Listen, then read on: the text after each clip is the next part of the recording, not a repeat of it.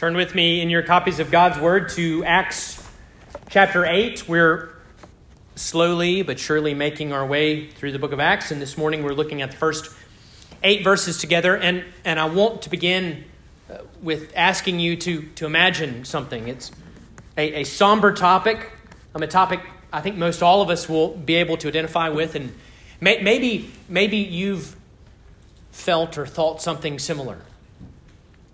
I, I want you to imagine that a loved one of yours has passed away.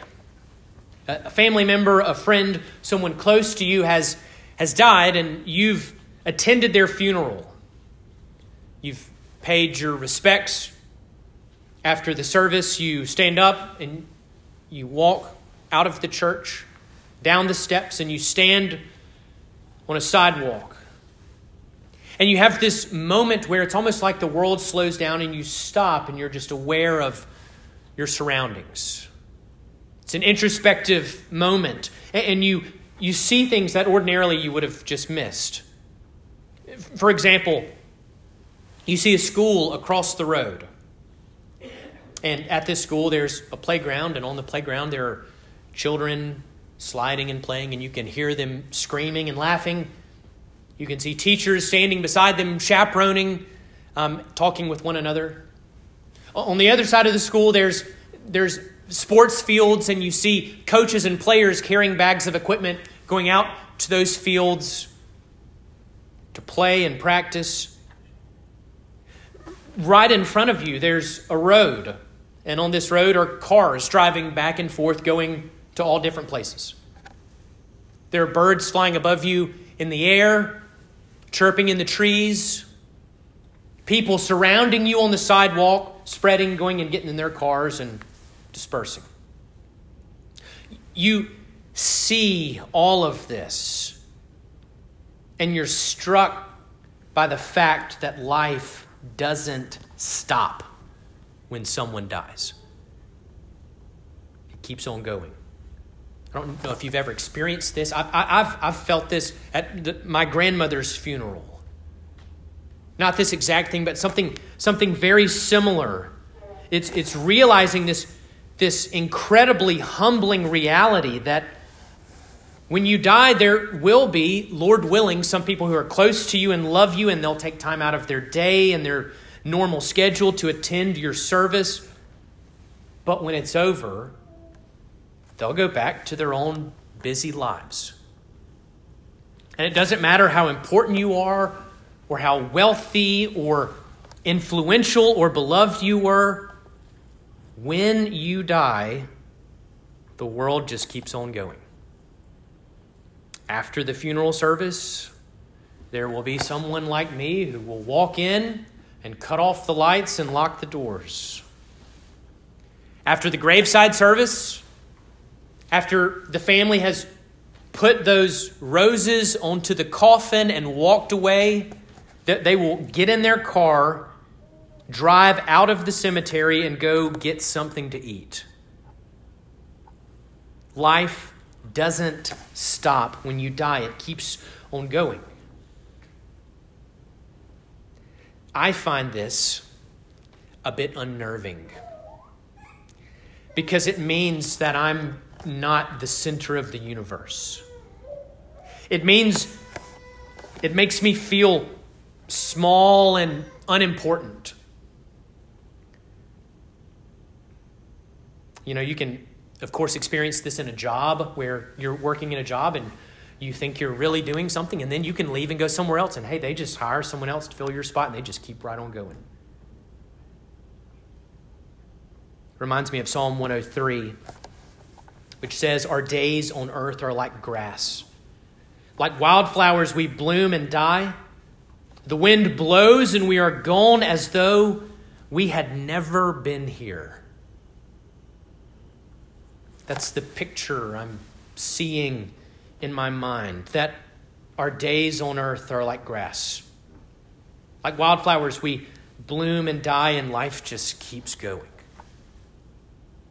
And if, and if we are really that temporary. It makes you think really hard about what lasts, what is eternal, What kind of legacy can we leave? What, what can we hold to? I was reminded of a line from a poem written by C.T. Studd. Now, I it's not my habit of reading poetry, but I know of this because John Piper, in probably his most famous Passion sermon back in the year 2000, he, he preached a sermon that had this line, and it's one that's repeated at the end of each stanza probably 14 times. Listen to this line C.T. Studd writes Only one life, twill soon be past. Only what's done for Christ will last. I'll repeat that. Only one life, twill soon be past. Only what's done for Christ will last.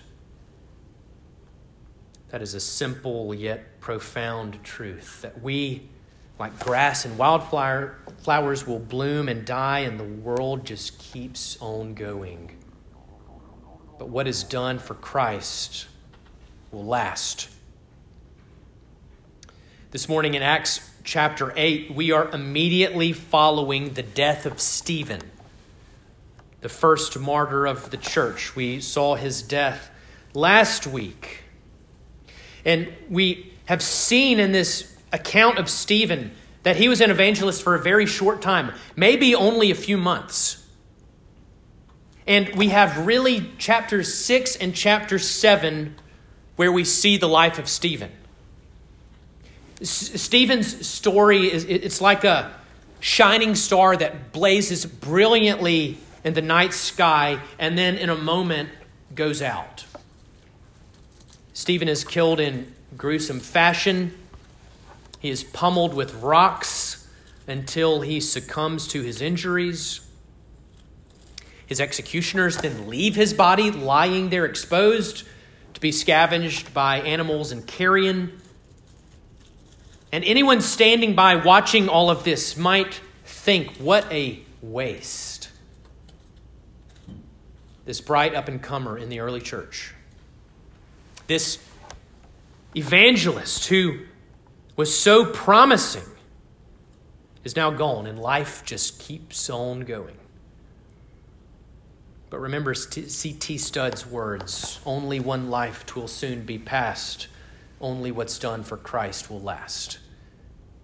We're going to see how those words were true concerning Stephen, this faithful disciple of the Lord Jesus. We're going to see the fruit produced by his witness. But let's pray first.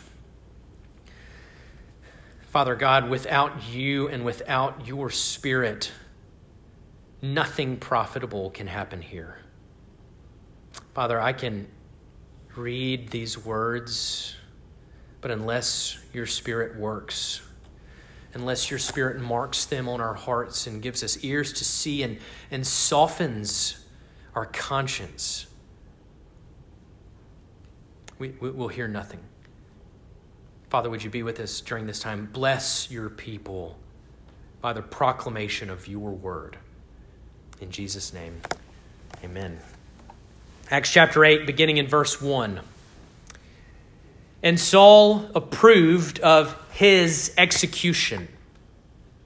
And there arose on that day a great persecution against the church in Jerusalem. And they were all scattered throughout the regions of Judea and Samaria, except the apostles. Devout men buried Stephen and made great lamentation over him. But Saul was ravaging the church and entering house after house. He dragged off men and women and committed them to prison. Now, those who were scattered went about preaching the word. Philip went down to the city of Samaria and proclaimed to them the Christ. And the crowds, with one accord, paid attention to what was being said by Philip when they heard him and saw the signs that he did. For unclean spirits came out with a loud voice. Uh, uh, unclean spirits crying out with a loud voice came out of many who had them and many who were paralyzed or lame were healed. So there was much joy in that city. The grass withers and flowers fade, but the word of our God stands forever. As we begin chapter 8, the first thing we see is this statement that Saul approved of Stephen's execution. It was a good thing what happened to Stephen. He was a blasphemer after all. He undercut the authority of the temple. He made null and void the traditions and laws of Moses. He was leading the people astray. He might rock the boat with the Romans. He deserved to die. It was a good thing. A, a, good thing that should happen to others as well, others who acted like Stephen and believed like Stephen. That's what Saul thought. We'll see Stephen's death trigger something. Up to this point, persecution has been limited to the leaders in the church. In Acts 5, we see Peter and John beaten. Stephen is, of course, martyred in Acts 7. But something happens now. Stephen's death has set off this reaction, and now persecution is no, long, no longer limited to the leaders of the church. It goes viral in Jerusalem, and no one is safe. The, the Sanhedrin viewed these followers of Jesus as an abhorrent movement that needed to be stamped out and destroyed. And Saul is the one deputized by the high priest to carry this out. He's going to be the agent assigned to this task. And verse 2 tells us that, that uh, the day of Stephen's execution, there arose a great persecution against the church in Jerusalem. Verse 3 tells us Saul was ravaging the church and entering house after house. He dragged off men and women and committed them to prison. Those are strong words. That, that word ravaging just brings to mind graphic imagery. He's laying waste to and devastating the church. He's forcibly entering people's homes, dragging out men and women, throwing them into prison until a sentence could be handed down. You know, as I was studying this, I was reminded of ISIS. You know, that militant Islamic group of extremists might seem like a hyperbolic statement, but I was reminded of them. And they decimated churches and monasteries and Christian homes. They would publicly execute the Christians there in Iraq and Syria, and they would do so in front of a camera so that the world could see, all because of this belief that persecuting the church would help Islam to spread and grow. Now, Saul is obviously Jewish and not Muslim, but his motivations were the same. We're going to bring destruction and death to the church. We're going to stamp it out, and we're going to do so for the good of the nation and the purity of Judaism. If you think I'm being a bit hyperbolic here in my comparison, just listen to his own words that he will later write. This is from Acts 22. Paul says, I persecuted this way to the death, binding and delivering to prison both men and women. I journeyed toward Damascus to take those also who were there and bring them in bonds to Jerusalem to be punished in Acts 26, before King Agrippa. He says, I myself was convinced that I ought to do many things in opposing the name of Jesus of Nazareth, and I did so in Jerusalem. I not only locked up many of the saints in prison after receiving authority from the chief priests, but when they were put to death, I cast my vote against them. I punished them often in the synagogues and tried to make them blaspheme, and in raging fury against them, I persecuted them even to foreign cities. Those are Paul's words. One more Galatians 1:13. For you have heard of my former life in Judaism, how I persecuted the church of God violently and tried to destroy it. He also says at the end of his life, he's writing a letter to Timothy, and he describes himself as basically the worst sinner he knows. He says, I am the foremost of sinners. Now, that is a natural consequence of walking with Jesus and being filled with the Holy Spirit over the course of your life. The Spirit is going to pull back layers and reveal to you areas of darkness and sin. And the longer you walk with Jesus, the bigger the cross is going to become, and the more you'll realize your need of grace. And that was true for Paul. But also with Paul, there were memories in his mind memories of terrible sins, dragging people from their homes, executing men and women, hunting them from town to town in a raging fury. These are all sins that had been washed by the blood of Jesus, but they'd not been erased from his memory. And these are the sins that the church in Jerusalem is now experiencing. We see the level of hatred on display in what they do with Stephen's body, which is nothing. They just leave it lying on the ground, unburied, exposed. I mean, this isn't, there's not, the, the humiliation and disrespect this communicates is not limited to that time. It would be just as disrespectful today. But in the first century, this was a this was a an action that said something profound of their level of animosity they had towards this man. Now we're told that some devout men gather up Stephen's body and, and bury him, but they do so at great risk to themselves. But even in this, we see just how vicious these persecutions were. Well, let's, let's look at the effects of these persecutions. We need to ask the question do they accomplish Saul's purposes? If the purpose is to stamp out the church, to eradicate it, are they successful? We see in verse 1 there arose on that day a great persecution against the church in Jerusalem and they were all scattered throughout the regions of Judea and Samaria, except the apostles.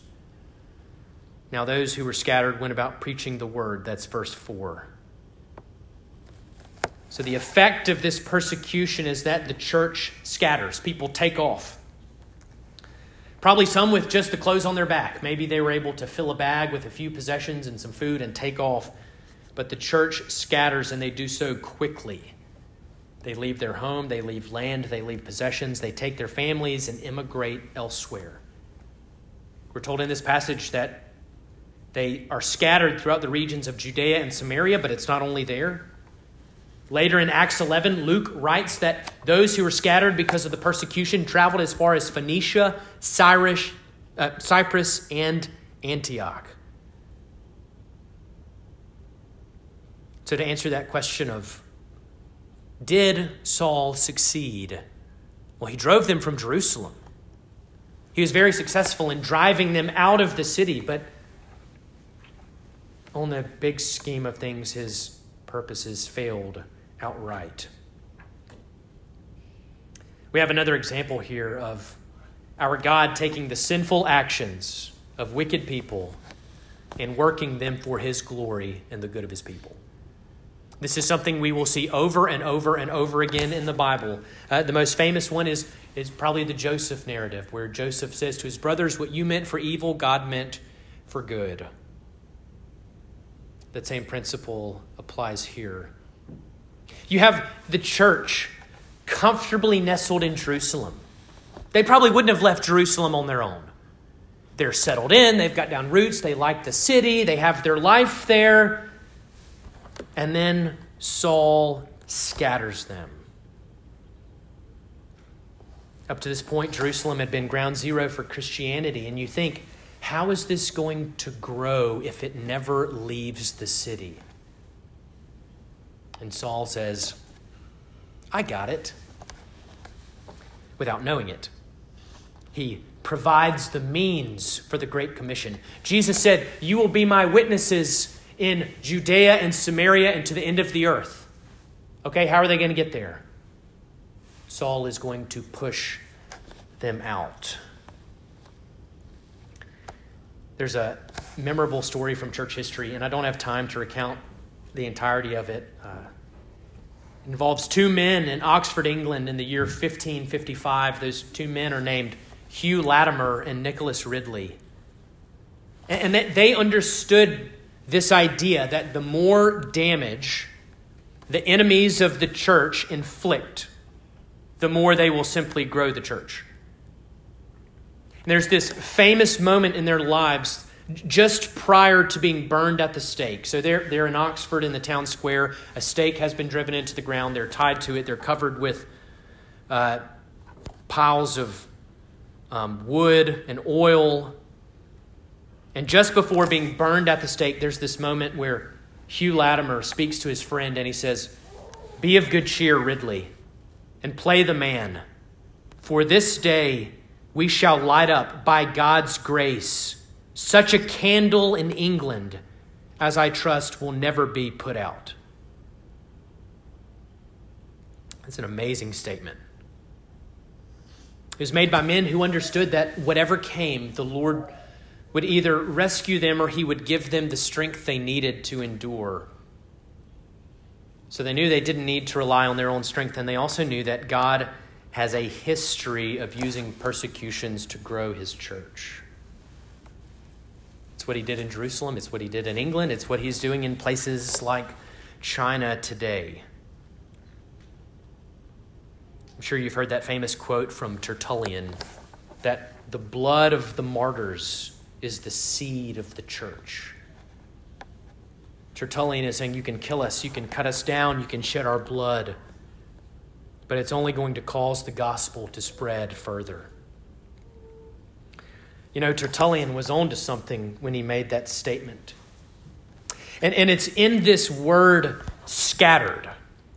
This word scattered is used twice in this text. And when we hear that the church is scattered, we might view it in a negative sense. You know how you can take a puzzle and you can scatter a puzzle and the puzzle is ruined.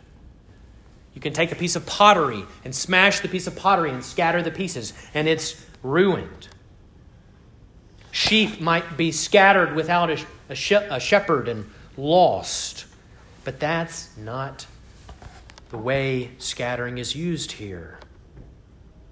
The Greek word translated scattered is diasporao, and it is a closely associated with farming. This idea of something being scattered like seed.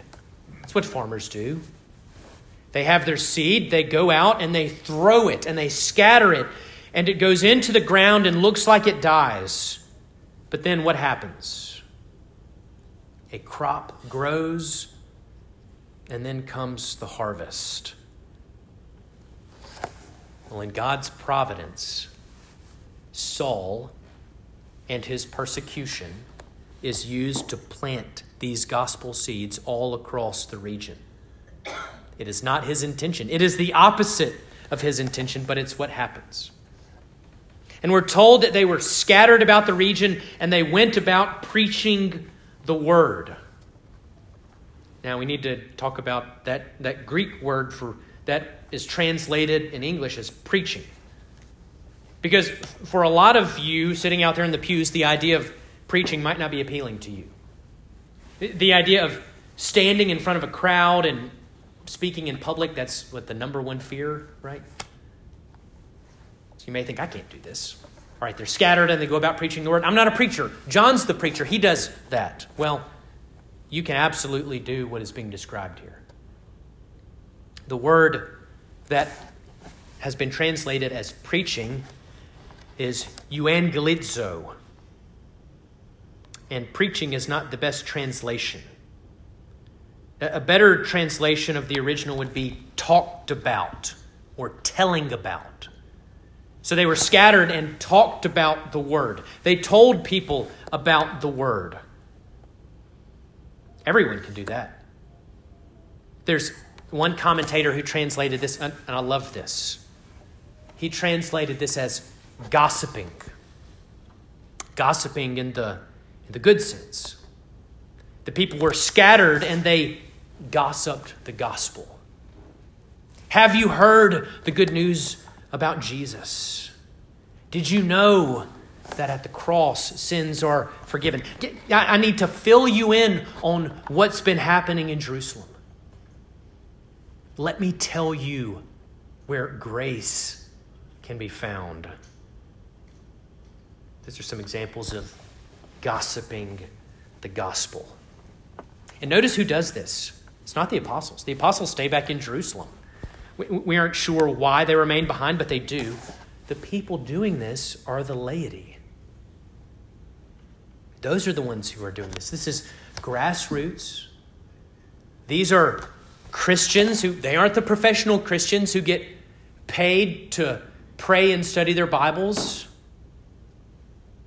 People just like you who have been scattered and gossip, and gossip the gospel. From here, we see the church grow explosively, and it doesn't happen because of the leaders and the professionals. It happens through regular people in neighborhoods and markets and all areas of community life. And before we look at the second half of this passage and we see Philip in Samaria, I want to remind you of something and challenge you. You need to view yourself as seed scattered by the Lord. He has planted you where you are. So, the house that you are going to go home to after church, the neighborhood that your house is located in, or the street, wherever it is, the job you have, the access you have to other kids and their families. Let's say you, you have kids and your kids are friends with some other kids, and because of that friendship, you have access to parents. None of that is coincidence. None of that is accidental. God has planted you where you are. He's planted you there for a purpose. And so you need to recognize that and then ask yourself if I've been scattered, am I bearing fruit for Christ? Is there a crop? Will there be a harvest? Am I doing anything at all?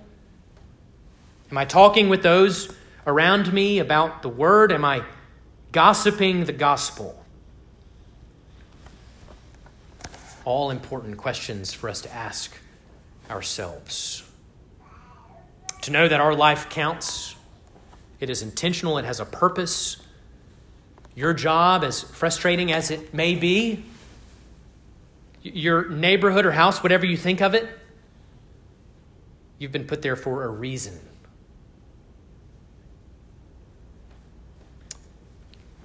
Stephen is killed persecution follows, the church is scattered, forced out, and Luke describes one specifically who is, is scattered and does this preaching.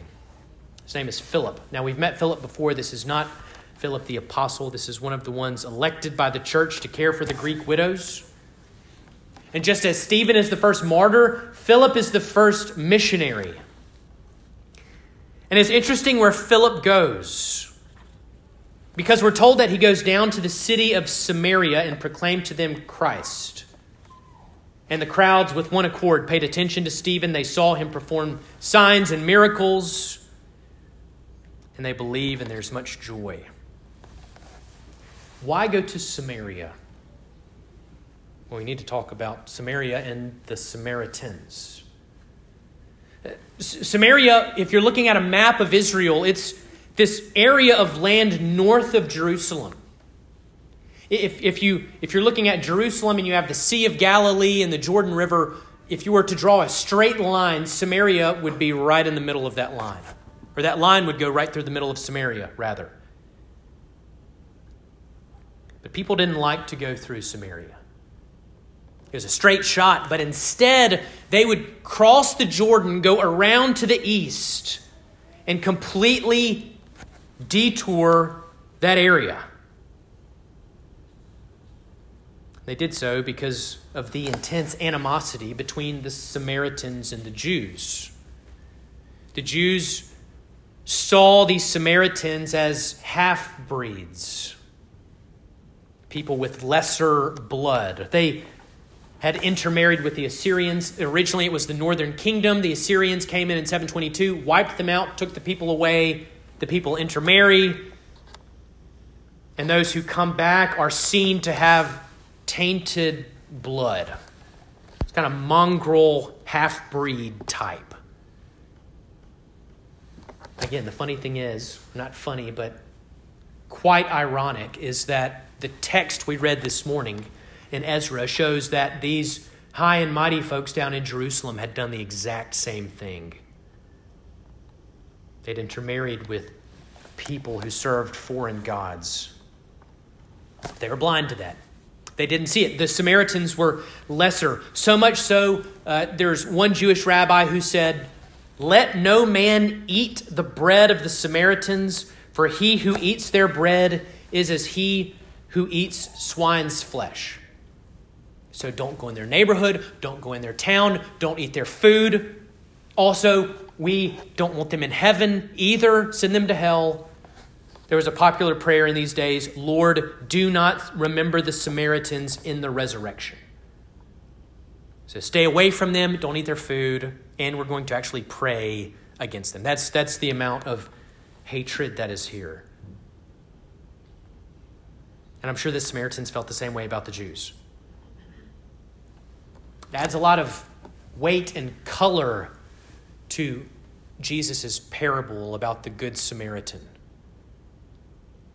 When, when the Samaritan is the hero of the story and the one who demonstrates how to love our neighbors. That's where Philip goes. He goes to this place and we don't know why he goes there. You know, I'd love to think that he chose to go there, that he just remembered Jesus' words, You will be my witnesses in Judea and Samaria and to the ends of the earth. And he's like, Samaria. Jesus said it. That's where I'm going to go. Maybe that's why he went. Maybe uh, persecution forced him to go there, and that's where he landed in the fallout. We don't know. But whatever drove him there, he had a tall order. Culturally, ethnically. The, the idea of this Jew coming there and bringing a, a message and it being received, the, the world looking at this and thinking, all right, what's the likelihood of that happening? I mean, you'd say it's near impossible.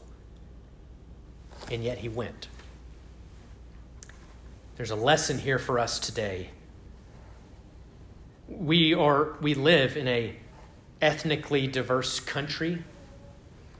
Um, I'm grateful to God that the animosity and the hostility that existed between the Jews and Samaritans um, is not as bad in our country. And yet, we are a country that has experienced racial tension in the past, and over the past 10, 12 years, it seems like racial tension has strengthened or ramped back up.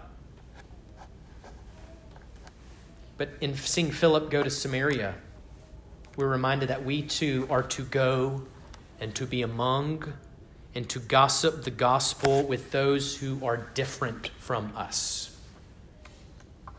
People who are culturally different, ethnically different. Those differences can seem like barriers that would deter us and daunt us. But find encouragement that if these Samaritans would receive a first century Jew, we can also make inroads in our communities that are culturally and ethnically different from our own. So Philip goes. He goes to Samaria, and what does he do?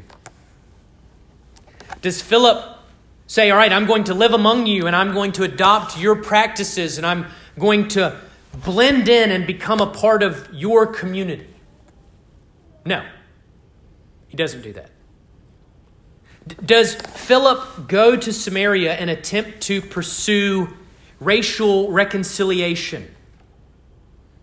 And say, I've come to apologize for the previous hurts that my people and my fathers have inflicted on you. I'm here to apologize for the griefs that my community has perpetrated on you as Samaritans. No, he doesn't do that either. What does Philip do? Verse 5 He went down to the city of Samaria and proclaimed to them the Christ. He goes to those who, just like him, are sinners in need of grace. And he goes to them and he points them to the greater Moses. He points them to the true temple. You, don't have to go to that temple in Jerusalem. He is the true temple. He is the high priest who has offered himself once for all as an atonement for sin. And he loved you, Samaritans. You're the hero in one of his parables. He died for you. He specifically told his disciples at his great the last words he spoke before going to his father where you will be my witnesses in Judea and Samaria. He has died for you. Believe and rest on him. That is the message that Philip brings. And we see the result of all this in verse 8 the result of the death of Stephen, the result of the persecution in Jerusalem, the result of the scattering of the people, and the faithfulness of Philip to go into a hard cultural place and proclaim Christ. All of this. Verse 8. So there was much joy in that city. Samaria was filled with joy. The seed of the gospel had been scattered and planted, and it bore fruit, and the fruit was joy of knowing Jesus Christ.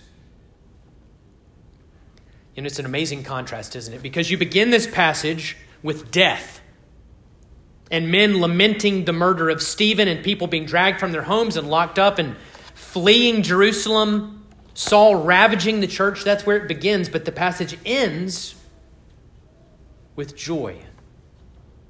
You see, trouble in one city leading to joy in another. And I listened to Dr. Derek Thomas preach a sermon on this text, and he warned his congregation. He said, Be careful, my friends, when you pray. When you pray, make this a mission minded church. Be careful. Because God's way of answering that in order to bring joy to one city might be to bring trouble to your own. Are you ready for that? There's also something else here in this joy we see. It is a microcosm of the joy that is coming. That now in this life we experience pain and suffering, but joy is coming. 2 Corinthians 4 17. The same man who was ravaging the church wrote this For this light momentary affliction is preparing for us an eternal weight of glory beyond all comparison. As we look not to the things that are seen, but to the things that are unseen. For the things that are seen are transient, but the things that are unseen are eternal. So we think about Stephen and Philip and the countless saints who went out and gossiped the gospel. And, and we think about the, the promptings the Holy Spirit brings to us in our own community. And we remember this joy that comes at the end. We remember those words of C.T. Studd Only one life, twill soon be past. Only what's done for Christ will last. Let's pray. Father God, as Christians, we are those who are called to die. We are called to take up our cross and to follow Jesus. He tells us in John 12 that unless a seed falls to the ground and dies, it cannot bear fruit. Father, would we be reminded that nothing in this world happens on accident? Our, our station in life, where you have placed us, it is not an accident. Our job, our house, our friends, our community, everything. Father, would you use us mightily to go into hard places, different places, and see all as sinners in need of grace, and out of a hope that they who might look and talk and live somewhat differently than we live, that they too would be made brothers and sisters in Jesus. We ask this all in His most holy and precious name. Amen.